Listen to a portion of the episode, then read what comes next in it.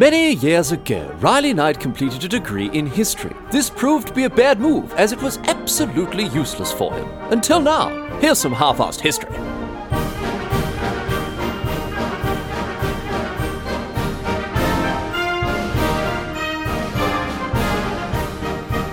What's going on, mate? Great to have you along for some more half-assed history. This week on the agenda, going to be having a chat about a very famous battle from ancient Greece, the Battle of Marathon. This was an immensely important battle too, not just very famous, but also very important. Uh, it was fought between uh, Athenian and Persian troops during the Greco-Persian War. And while you'll, de- you'll, you'll, definitely have heard of marathons, of course, the, the running races feature very prominent, prominently in things like the Olympic Games. Um, and, and these marathons, they trace their origin back to this battle. But there is so much more to talk about, so much more to get across, uh, other than just uh, the, just the running race here. And, and in fact, while reading about the, the Greco Persian War more broadly, I, I decided that I actually wanted to cover more than just this one battle from, from the war overall. So, I mean, there are so many crucially important events from this period in history. I, I want to talk about a couple of them. Next week, you can expect an episode about the, the, the very famous Battle of Thermopylae as well. You've, you, you, you, you will have heard of that one. Uh, it happened a couple of years after the Battle of Marathon. So we'll talk about Marathon today. Next week, we'll be back to to- uh, talk about uh, Thermopylae. Uh, but yes, as for Marathon itself, this battle, it took place after the Persian Emperor Darius I, Darius the Great, attempted to stage an invasion of the Greek world. Now, much of Greece was ready to capitulate to the Persian Empire uh, at the hands of Darius. Uh, the Persians they seemed overwhelmingly strong. They seemed, I mean, practically practically invincible. But the Athenians they weren't going to just roll over and accept their fate here. So when the Persians landed near their city, the Athenians mounted a spirited defense. And this defense resulted in the Battle of Marathon, an event of enormous importance in not just ancient Greek history, but also in in world history more broadly, as uh, as we'll get to. But before we begin, I want to thank the alert listeners who have suggested I look into this battle, as well as you know others from the same period, Thermopylae and and and whatnot. So. Listeners like Frank Sherwood, Nash Kelly, and, and Tony Ziegel, thank you very much. Cheers so much to you lot. Good on you. Had a great time reading about all this, and, uh, and obviously you can look forward to an episode of the Battle of Thermopylae next week. So, anyway, for now, we'll start with the Battle of Marathon. Here we go. Let's get underway. So, going all the way back here. Going all the way back to 490 BCE. So, this is the usual reminder that as we're heading back to before the Common Era, BCE, we'll be counting years down as time goes on, not upwards. So obviously, you know, these days go 2021 into 2022. Back then, BCE, we go 490 BCE into 489 BCE as time goes on, so on and so forth. So all the dates in today's episode are going to be BCE. I'll save us some time by just saying 490 instead of 490 BCE every time, but every all the dates are here in today's episode uh, I guess except for one at the end, which I will point out. Um, all of them BCE, so you know you can uh, you can remember that as we're going on, and of course that years count down. But uh, I guess actually we should go a bit further back than 490 BCE because 490 was when the Battle of Marathon actually took place. But the reasons that the battle took place go back a little bit further, obviously. We can instead start the story with that bloke that I mentioned before, Darius I. Darius I, of the Persian Empire, sometimes called the Achaemenid Empire. Um, now, this bloke was a, an immensely powerful ruler, uh, as I said, sometimes called Darius the Great. He had conquered the pants off a huge part of the ancient world, and at its height, the Persian Empire stretched all the way across the Middle East, all the way through to India, right through through to you know modern day Turkey, even across into uh, Europe, into what today is you know Bulgaria, Romania, parts of Greece, that sort of thing. And uh, the important part, the, the, the, part of the story that we're going to focus on today, however, is focused mainly around modern day Greece and modern, modern day Turkey, around the Aegean Sea, right? So, uh, an important thing to remember is that at this point in history, uh, much of Anatolia, where you find today's Turkey, uh, it was filled with Greeks, Greek speaking uh, people, Greek culture. And the Greeks that were living in Anatolia, they were known as Ionians. Uh, and it turns out that they weren't that keen on being part of the Persian Empire. And so in the early 490s, in 499, they staged a rebellion, a revolt against Darius, against the Persians. And obviously, they weren't the only ones. There were plenty of re- revolts and, re- and rebellions going on throughout the Persian Empire.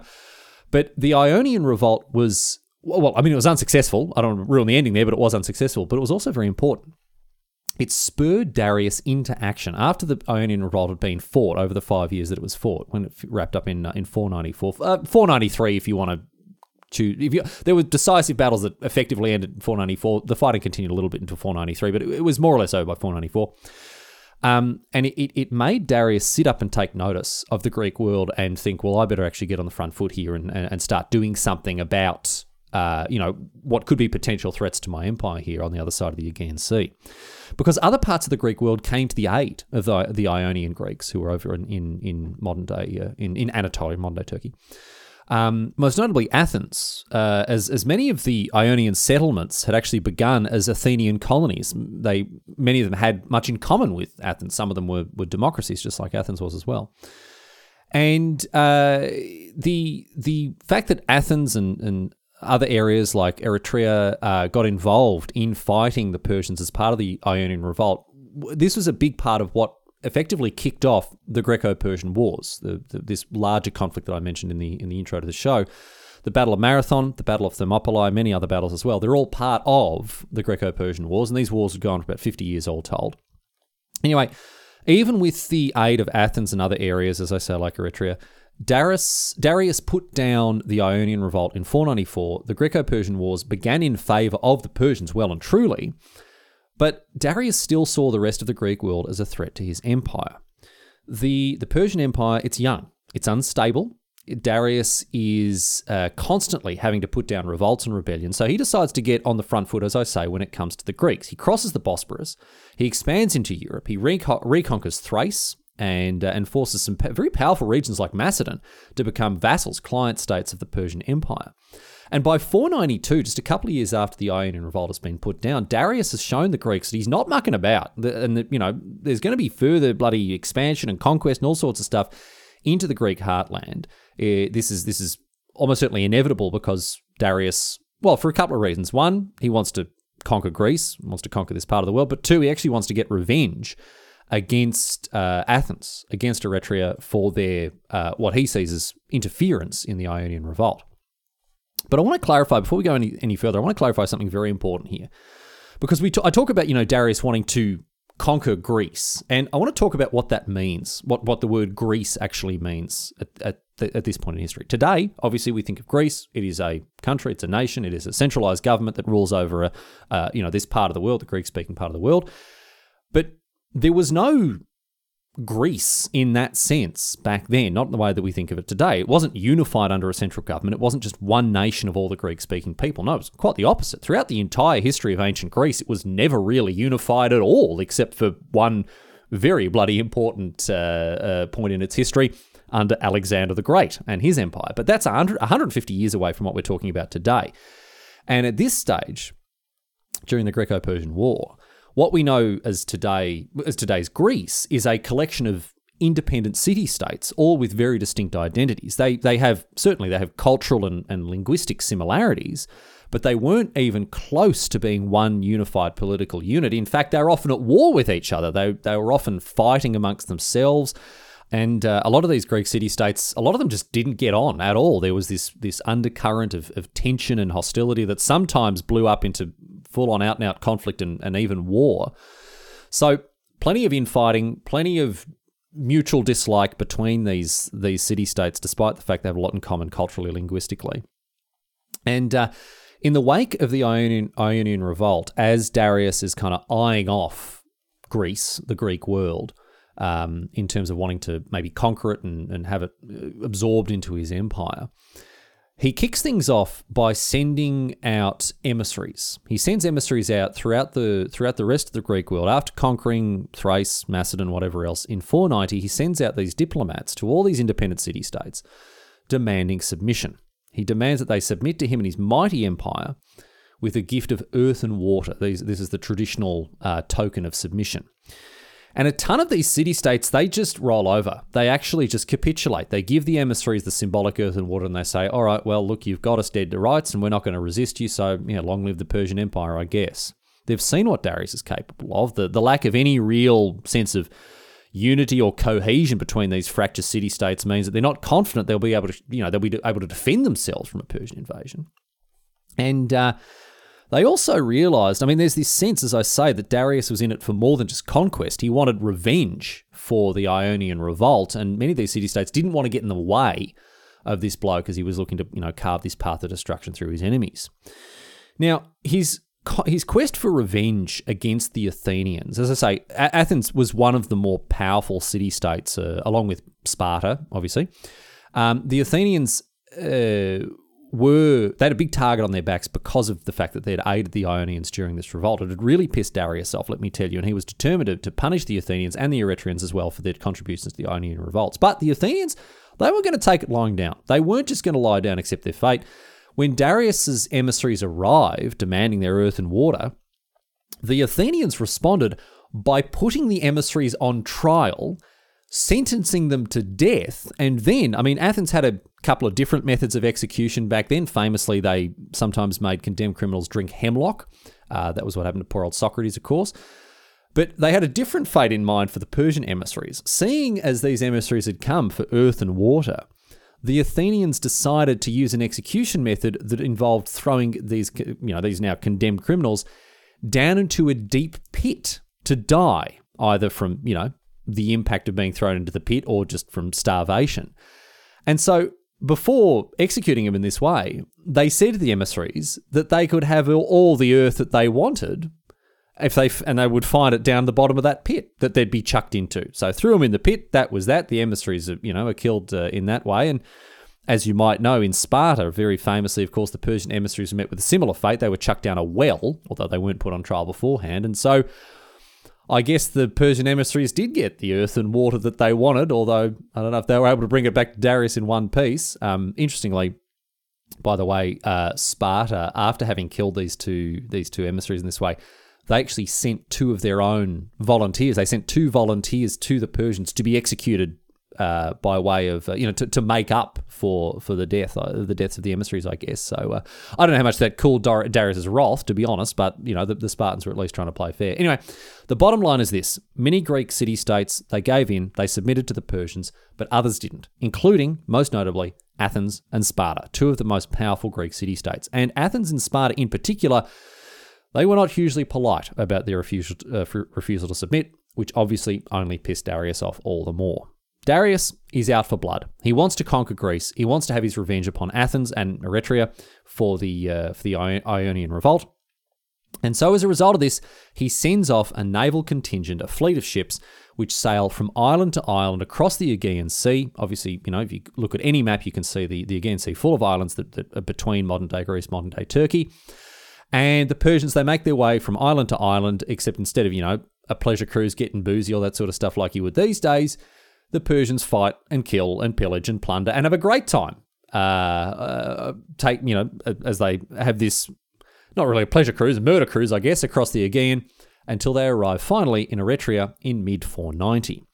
Once they arrive there, they lay siege to the city, they capture it, and they burn it to the ground. Uh, once uh, once they've taken it, which is not a good result uh, for the Greeks, particularly not for the Eretrians. Of course, they've had their comeuppance for their part in the Ionian revolt. But now, with that out of the way, the Persians they continue on. They sail south from Eretria to Attica, which is the region where uh, where you'll find Athens, and they land there in Attica in a small bay, the Bay of Marathon. This was their chosen landing site. It wasn't too far away from Athens, a little over 40 kilometres, as it happens. Fancy that. But the Athenians, after hearing about the Persian landing, or you know, maybe even attempting to land here in, in Marathon, they were very quick to respond. They dispatched troops to the to the plains around the bay to confront the Persians as they landed. However, even with this very quick response, the Athenians they're in a terrible spot here. They've been they've been able to muster and deploy about ten thousand troops, right, which is the the bulk, if not their entire army.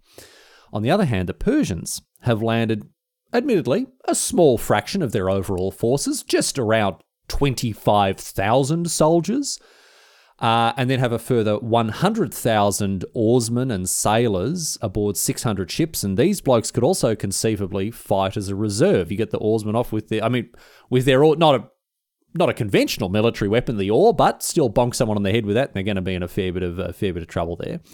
So the Athenians with their 10,000 troops against 25,000 regular standing army from the Persians on on top of 100,000, you know, potential reserves, they are severely severely outnumbered. Now, they do have something going for them. Their troops are of a much higher quality. These are hoplites, they're citizen soldiers, they're heavily armored, um, they are well, very, very well equipped.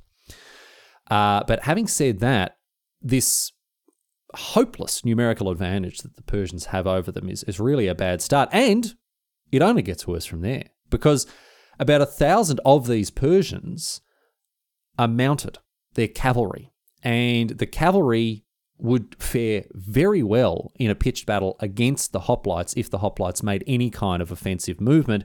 Uh, if the Athenians made any tactical errors on the battlefield in deploying the hoplites, the cavalry would be able to use their, their mobility and crush the hoplites, rip them to shreds before they'd even you know managed to, to close the distance on their enemy there. So, I mean, there is more as well. It it gets even worse for the Athenians on top of just this actual position there that they have numerically speaking and the way that their troops match up against the uh, the Persians because if we zoom out and look at the broader picture for the Athenians it, it is again it's only it, it only gets worse and worse the Athenians have essentially sent every single soldier they have to Marathon to try to defend against this Persian invasion and this creates a whole new range of very exciting problems for them because they're facing a relatively small contingent of Persia's overall forces. So if there is a secondary army that can loop around and attack Athens from, from the west, their goose is cooked, mate. There is no one left to defend the city, right? This the city would be lost immediately. Additionally, an Athenian defeat at Marathon would be the end of Athens altogether as well, because there would be no army left to defend the city if they if they're defeated by the Persians uh, then and there. That's it. It is it is very much just an all or nothing situation for the Athenians, and perhaps for that reason, they attempted to call on other Greek city states to aid them, and most notably, they entreated Sparta for aid, which is very interesting because this, you know, oligarchical, militaristic city state that Sparta was didn't get on too well with democratic Athens. The, the two had fought very bitter conflicts in the past, and of course would continue to fight these conflicts in the future, the Peloponnesian War and what have you. I mean, you know, Sparta and, and Athens were. They were not friends, but all the same, Athens sent off a, men- a messenger to implore Sparta to come and help them fight off their common enemy in the Persians. But it was very bloody unlucky timing, right? the Persians landed at exactly the wrong time for the Athenians when they're asking the, the Spartans for help here. The Spartans were in the middle of a major religious festival called Carnea, and during Carnea, the Spartan army was completely forbidden from fighting, right? They, they just weren't allowed to fight during this festival. So the Athenians were told that the Spartan army, sure, they would come and they would reinforce the armies of, of the Athenians and, and help fight off again this mutual enemy they have in the Persians, but they weren't going to do it for 10 days until the full moon rose, right? So that would signal the end of the Carnea. That would be the moment that the Spartan army was allowed to fight again. And until then, the Athenians were just out of luck and basically just had to wait, right? So some very bad news. I mean, you know, the Spartans intended to reinforce the, the Athenians. They, they wanted to come, they wanted to come and fight, but they couldn't for religious reasons for 10 more days. Luckily for the Athenians, other searches, when they went and asked other around other city states, were, were more fruitful. For example, uh, the Athenians were joined by a thousand more hoplites from the city of Plataea. This uh, this contingent, it has to be said, it, it boosted Athenian morale a fair bit. Um, it made them feel like they weren't alone in this fight, and even though it was a you know relatively small number, just a thousand extra hoplites, they were very very glad to have them. Of course, every extra uh, every extra sh- every extra shield and every extra spear was going to be of great use in in trying to head off these uh, these Persians.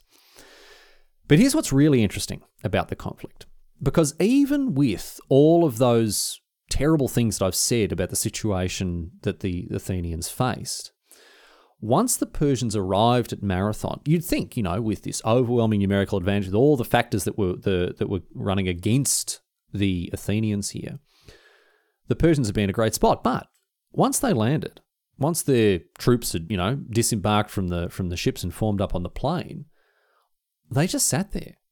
They didn't do anything. They didn't launch an attack. They just kind of stood around and stared at the Athenian army that had already come and taken its position in Marathon for days.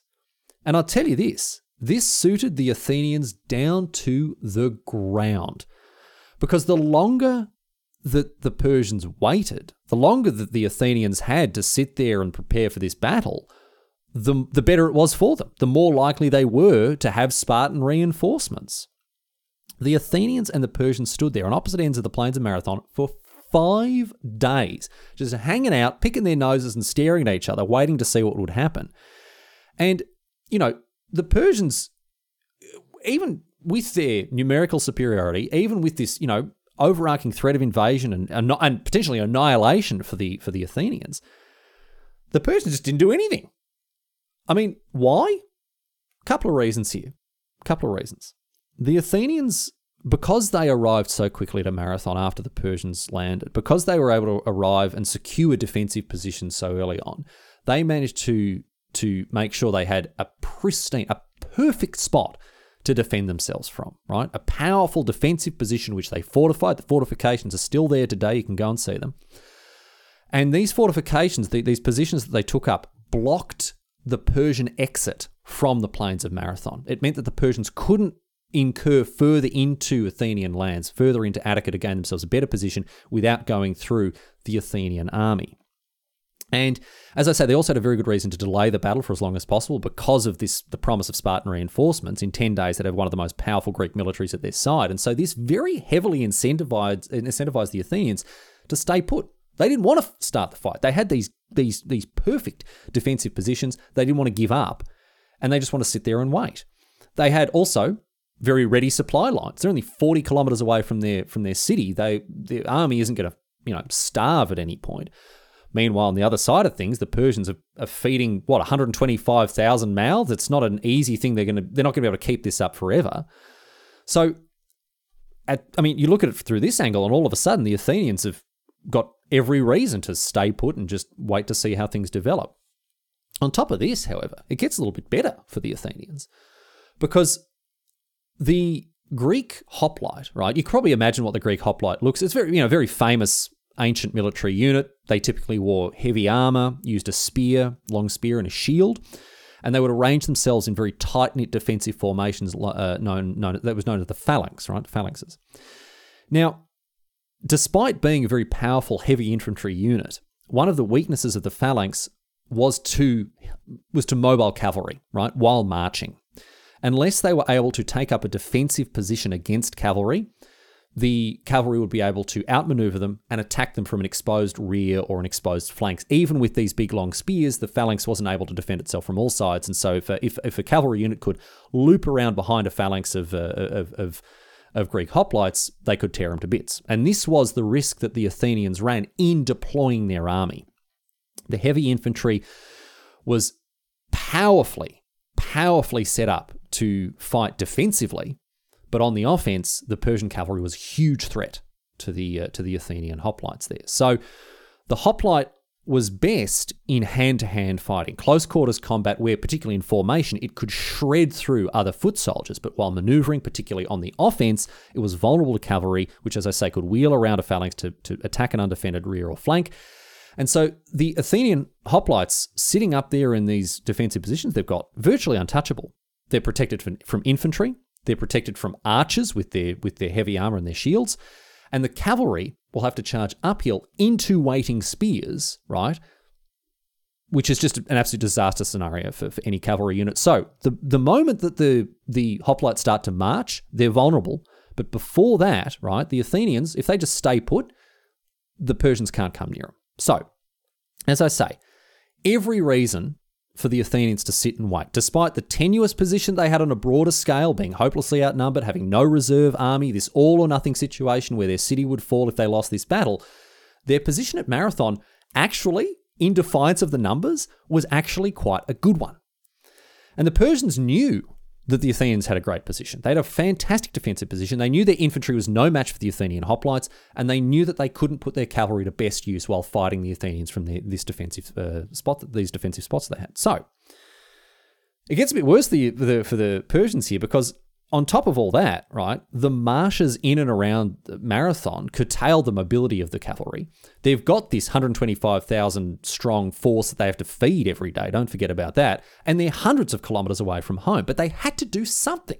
They couldn't just land on the beaches at Marathon, sit there for a week, and then head back home. They've got nothing to show for it. No, the impetus was on the Persians to act because the more time that passed, the worse their position became, and the better the Athenian position became as well, particularly with the uh, the threat of the uh, the reinforcements from Sparta.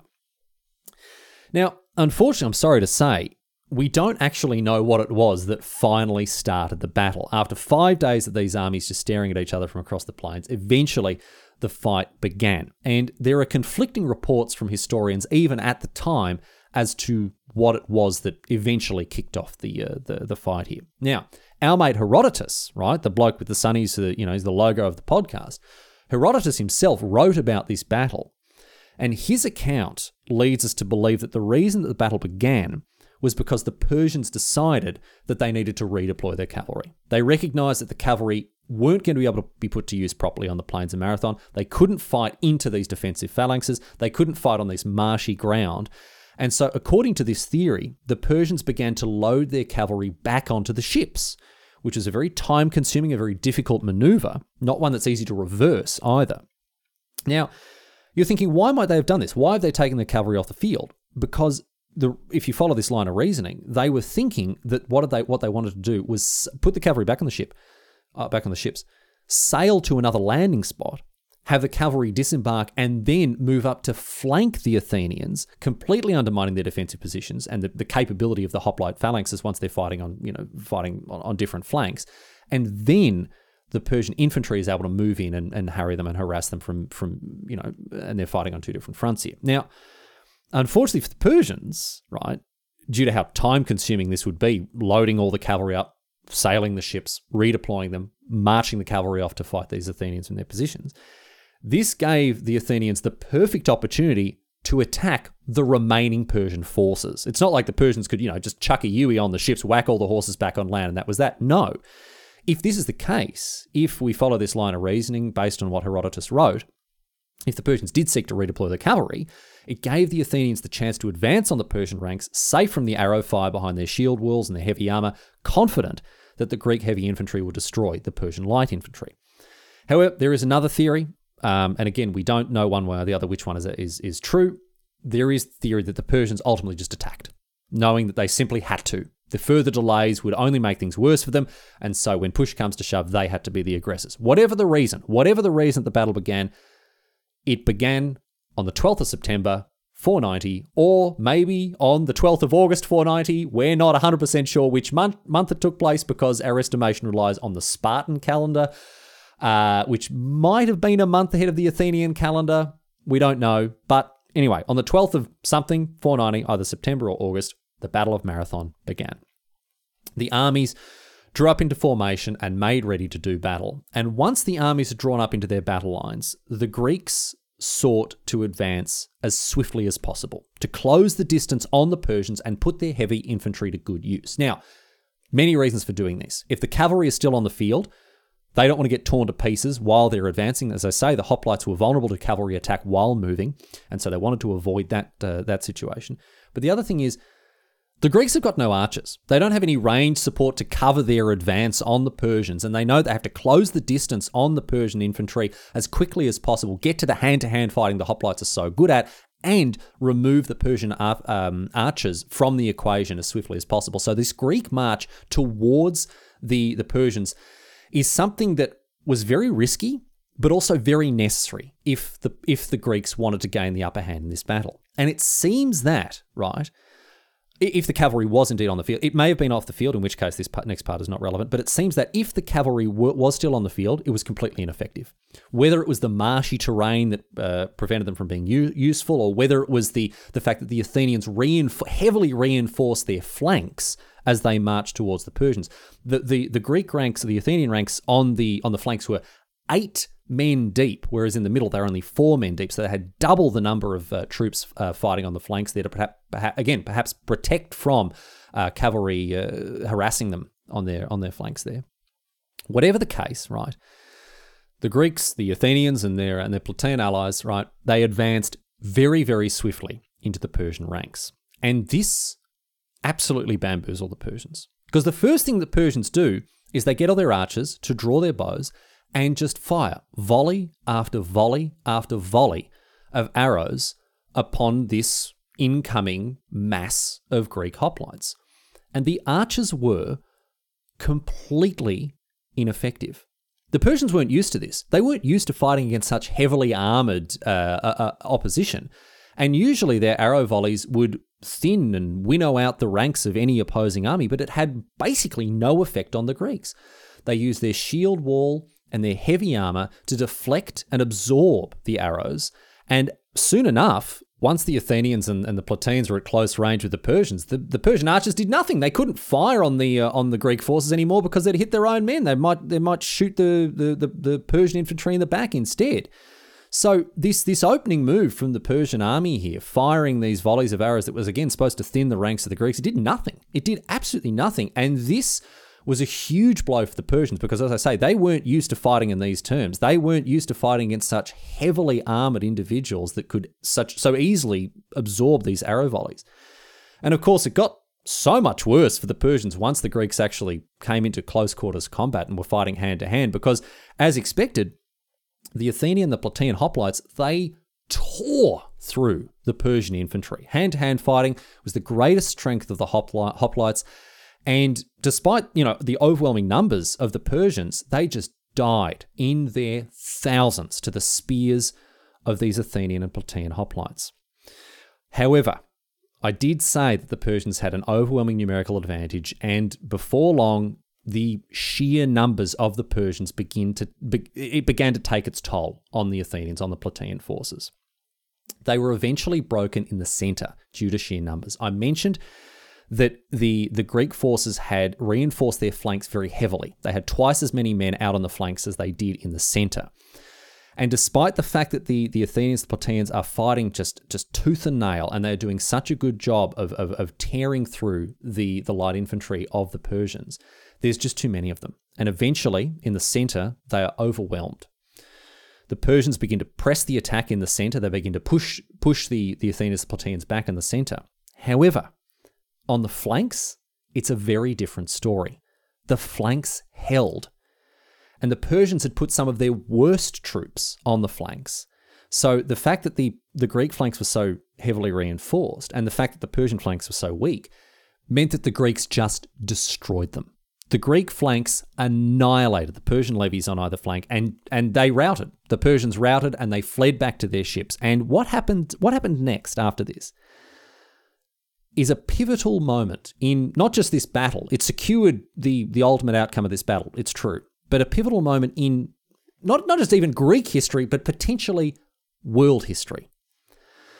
Because the immediate obvious thing to do after you've routed a foe in a battle like this is to pursue is to give chase and you know try to run them down as they're fleeing back to wherever they came from, whether it's their ships or their base or their camp or whatever, right?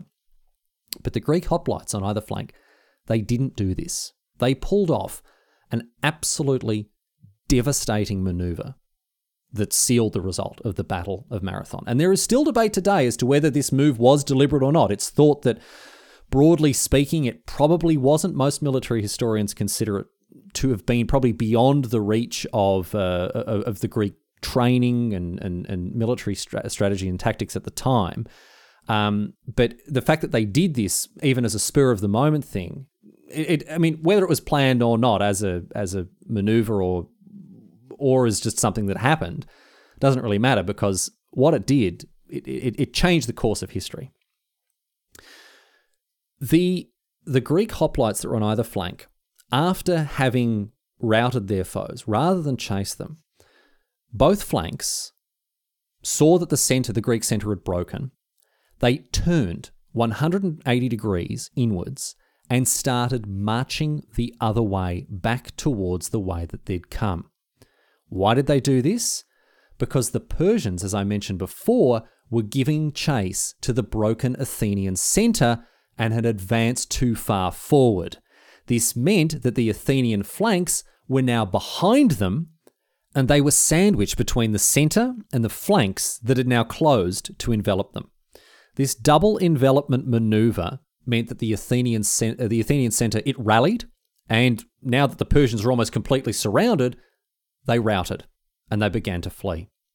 So after having broken the centre, the fact that they were then pressed, the Persians were then pressed between two Greek armies meant that the Persians realized they had lost the battle and they began to flee the field back towards their ships. They had taken huge losses already, and now with this maneuver, they lost their nerve and they began to flee back to their ships. Except Remember how I said the plains were, were filled with marshes?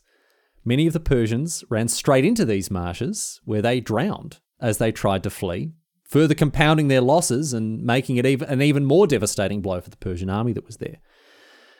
The Greeks, meanwhile, the, the, the Athenians and the Plataeans, they they pursued the Persians all the way back to their ships. They managed to capture seven of the uh, of the Persian warships before they uh, before they cast off and left.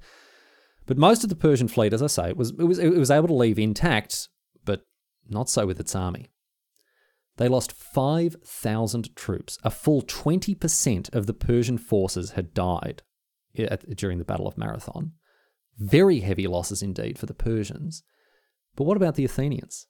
You're not going to believe this. According to Herodotus, the Athenians lost 192 troops, in addition to 11 Plataeans.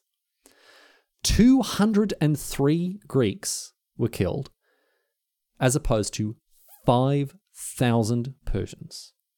How was it po- how was it possible for the Greeks to pull off a stunning victory, have the Persians lose 20% of their troops to the Greeks 2%. How, while being outnumbered 2 to 1, was this stunning Greek victory possible? Well, the absence of effective cavalry certainly helped, but there are a few other factors as well. The Athenians, as I say, were better equipped. They were more used to hand to hand fighting. They were unaffected by the Persian archers thanks to their shield walls and their heavy armour. But historian John Lazenby suggests that there was a different reason, a much more important reason, that the Athenians and the Plataeans were successful. And that reason was courage. 10,000 Greek hoplites charged into 25,000 Persian troops under a barrage of arrow fire, and they fought furiously to defend their homeland. And then, when the Greek flanks routed the Persian flanks, they didn't take the easy option to pursue routed foes. They instead turned to save the pressured Greek centre and assure themselves of victory. And the victory at the Battle of Marathon was a spectacularly important one, as we'll come to in just a minute. The Athenians and the Plataeans, they buried their dead on the plains of Marathon, and even today you can go and visit the burial mounds that, that entomb these warriors that were that died over 2,500 years ago. But after they buried their dead, they realized that the Persian forces may have boarded their ships in order to regroup, sail around to the west of Athens, and stage another attack on a, a, a city that had been left undefended. And so as a result, the Athenians marched at top speed back to their city, which is, you know, quite a distance to travel at, at, at great speed, again, just over 40 kilometers. And with the city uh, newly fortified, the Persians had no chance of a successful attack on Athens and so instead returned to Anatolia. The Persian threat had, for now, been pushed back enormously successfully. But I said that the Battle of Marathon was immensely important for the Greeks, and not just for the Athenians. This is absolutely true, and here's why. It showed, it demonstrated to the Greek world that the Persians could be resisted. And ultimately, they could be defeated.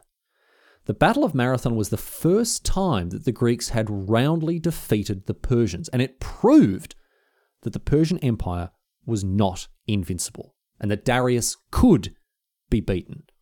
All of those city states who had capitulated to Darius's emissaries with the gifts of earth and water, they're now thinking, well, can the Persians be beaten? Can the Greek world stand up to the invaders from the east? And, and Athens, it demonstrated that yes, they could. The Greek world at this point in history is still finding its feet. Athens is a young democracy, forging a new path. And at Marathon, it resisted one of the greatest powers on earth at the time. The battle bolstered Greek courage and morale in the coming conflicts against the Persians, and it set them down a path of determined resistance and ultimately victory. And while what I'm going to start saying next might sound like a ridiculous overstatement. There are plenty of historians who stand by this. The Western world owes its very existence to those Athenian and Plataean soldiers who fought at Marathon. Now, why? How can you possibly justify a statement of, uh, uh, like that? Right. Well, let me let me explain.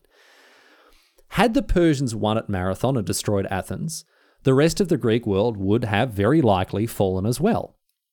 And the Greek Golden Age that followed Marathon and followed the Greco Persian Wars would never have come about.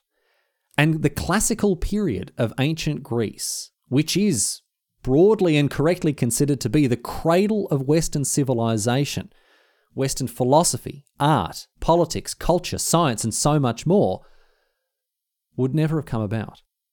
Whatever your view on Western culture is, you cannot deny that it was seminally influenced by ancient Greece, and particularly classical Greece, this period of Greek history that began with the Greco Persian War.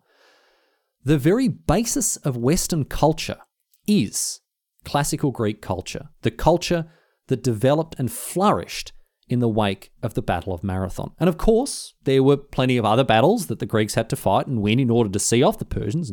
You know, we'll get to one of them next week as we talk about Thermopylae. But without the victory at Marathon, there wouldn't have been a Battle of Thermopylae. The Persians lost the Battle of Marathon, but of course the war wasn't over, and Darius licked his wounds, began to amass an even larger army to renew his efforts to conquer Greece, and we'll talk about what came of that next week. And in truth, you know, as much as the Battle of Marathon was a massive victory for the Greek world, it was actually pretty insignificant, really, in the large, in the grander scheme of things for, for the Persians. It was a pretty insignificant defeat for Darius and his army. This is a massive, powerful realm that spans thousands of kilometers from modern day Libya all the way to India, from Oman to Romania. You know, they lost what, 5,000 men? This is a, a drop in the bucket for the Persians. But the Battle of Marathon was the beginning of something huge for the Greeks, as we'll talk about in future episodes. And it's interesting to think about the words of John Stuart Mill when describing this battle. The Battle of Marathon, even as an event in British history, is more important than the Battle of Hastings. Without the victory at the Battle of Marathon, there wouldn't have been a classical Greece. There wouldn't have been the influence that Greece would have on Roman civilization, the Roman Empire. And once you start to talk about a world in which the Roman Empire doesn't exist, well, the Western world would look very, very different indeed. And with the Western world's dominance, for better or worse, over much of world affairs during the second millennium and indeed today in the 21st century, well, all of a sudden, talking about the Battle of Marathon being a world changing event doesn't, doesn't come off as quite as ridiculous as, as it may have when we first started talking about it. Anyway, before we finish this episode, I want to talk about one more thing, of course, and you probably know what it is.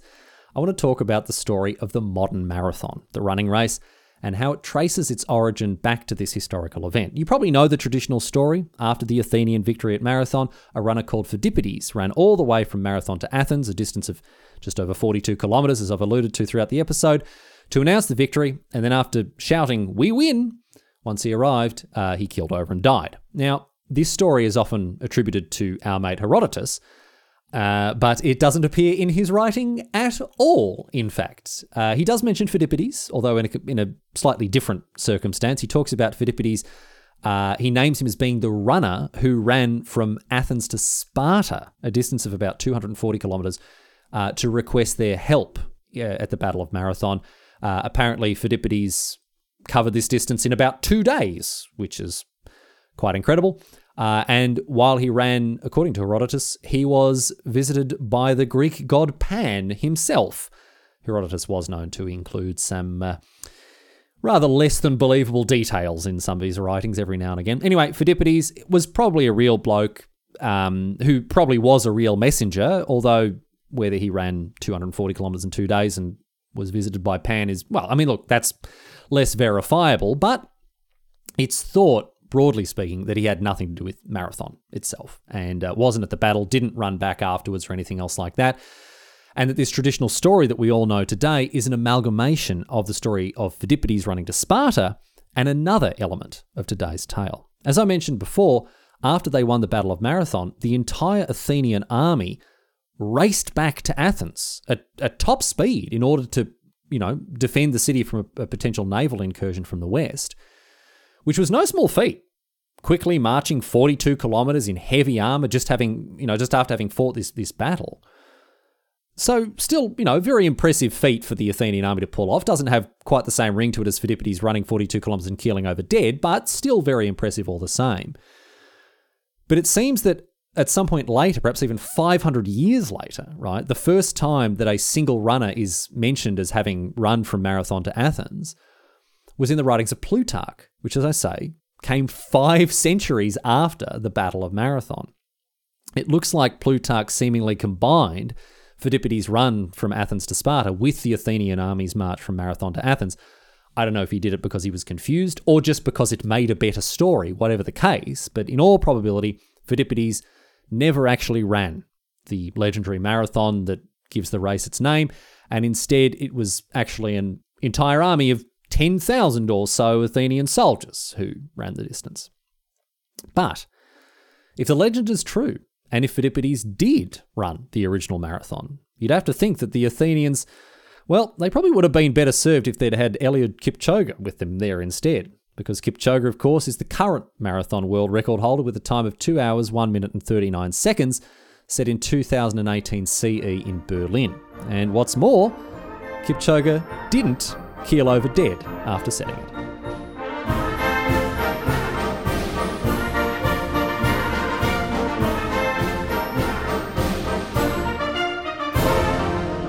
But that's it. That's all she wrote today, sports fans. That is the story of the Battle of Marathon. I do hope you enjoyed it because there's plenty more where that came from. Next week, we'll be talking, uh, of course, about the Battle of Thermopylae and uh, a little bit more classical Greek history for you. I love getting across all this stuff, and it's nice to have these episodes that are kind of linked to one another as well. So thank you very much to the alert listeners who are getting in touch with suggestions like this. Great to get across it. Now, boring housekeeping stuff this week, though I do suggest you have a listen because we've got some big changes. Some changes have, uh, have come to the Half Ass History Patreon, and I want to talk to you about them. So halfasshistory.net, of course, contact form there, uh, old episodes, subscribe on on um, on Anchor, Spotify, iTunes, whatever else and uh, the merch shop, blah, blah, blah. But I want to talk about the Patreon. I have launched a new range of exclusive Patreon only merch. If you are a signed up uh, member of Patreon at the 5 10 or $20 tiers, nothing is changing for you except in three months' time, you'll receive a piece or multiple pieces, depending on your level, of Half Ass History merch in your post at no extra cost to you right? I, I, this is merch that I'm so excited to get into people's hands. I absolutely love it. Uh, it involves a picture, a drawing that I commissioned from Jessica from Inkland Customs. It's an amazing piece of art. It shows Herodotus, right? The the the bloke I've talked about today, you know, the bloke in the sunnies, who's uh, the, the logo of the podcast, reading a story to uh, little child, uh, uh, uh, kid versions, right, of Wu Zetian, Mansa Musa, Moctezuma I, and Frederick the Great. It is an incredible piece of artwork, and I'm so excited to get it into the hands of, uh, of, of half Ass history fans around the world. So if you are already a signed, uh, a signed up, paid up member of Patreon uh, at the $5, 10 or $20 tiers, you'll be getting that in your mailbox in about three months at no extra cost to you. If you are a member of a lower tier, or perhaps you're not a Patreon supporter just yet, you can still get this merch delivered to you again at no extra cost. There's not an extra fee or anything you have to pay. It's just for normal Patreon support. This is just something you get on top of other bonuses that you get there. There's nothing extra required from you for just being a member of the 5, 10 or $20 tiers. Now, you know, I don't want to sell out hugely and, you know, push the Patreon too much, uh, but I, I do really, really at least recommend you go and have a look at this uh, this merch that is going to be available to Patreon members. I am so proud of it. I think it looks fantastic. And I'm really excited to get into the hands of fans around the world. So, if you've been considering supporting the show via Patreon, there's never been a better time to do it. Again, anyone at the $5, 10 or $20 tiers will be snagging this for no extra cost um, and uh, again, after three months of, uh, of support on Patreon, you'll be able to get your hands on that. In addition to all the other stuff, uncut episodes, early access to shows, uh, show notes, all sorts of nonsense there. So head over to uh, to patreon.com slash half-assed history. And if you want to support the show that way, now you're going to get something tangible for it. I've talked in previous episodes how you get diddly squat. You just get, you know, the the uncut recordings with all my burps and farts and everything. Now you actually get some exclusive Patreon only merch, and I will never put this. This will never be available anywhere else. I'll never put this in the public uh, merch shop. The only way you can get your hands on this incredible piece of art from uh, from Jessica at Inkland Customs, and I mean, uh, what an incredible piece of work she's done. Really, if you need anything done from her like that, I know she uh, she has commissions available uh, at times. So, if you need any of her work done, have a look at uh, Inkland Customs because she's an incredible artist. Um, but if you want to get your hands on uh, on that merch, the only way to do it is through the Patreon. So again, sorry for the big sell at the end of the show, but I wanted I want to let people know that's available for them if they uh, if they want to get across that. And uh, there's never been a better time to sign up and, uh, and support the show. So thank you to all the patrons doing that. Anyway, that's enough of that nonsense for now. We're going to close out the show. See you next week with the Battle of Thermopylae. Looking forward to it. Until then, leaving you with a question that I thought of myself. It's a little gag, right? It's a little gag that I came up with about marathons, and I do hope you enjoy it because I'm very not as proud of this as I am of the merch, but I'm still pretty proud of this one. here, here it comes. I know you have to train to condition yourself before running a marathon, but what's the best type of conditioning to use? Is it perhaps classical conditioning?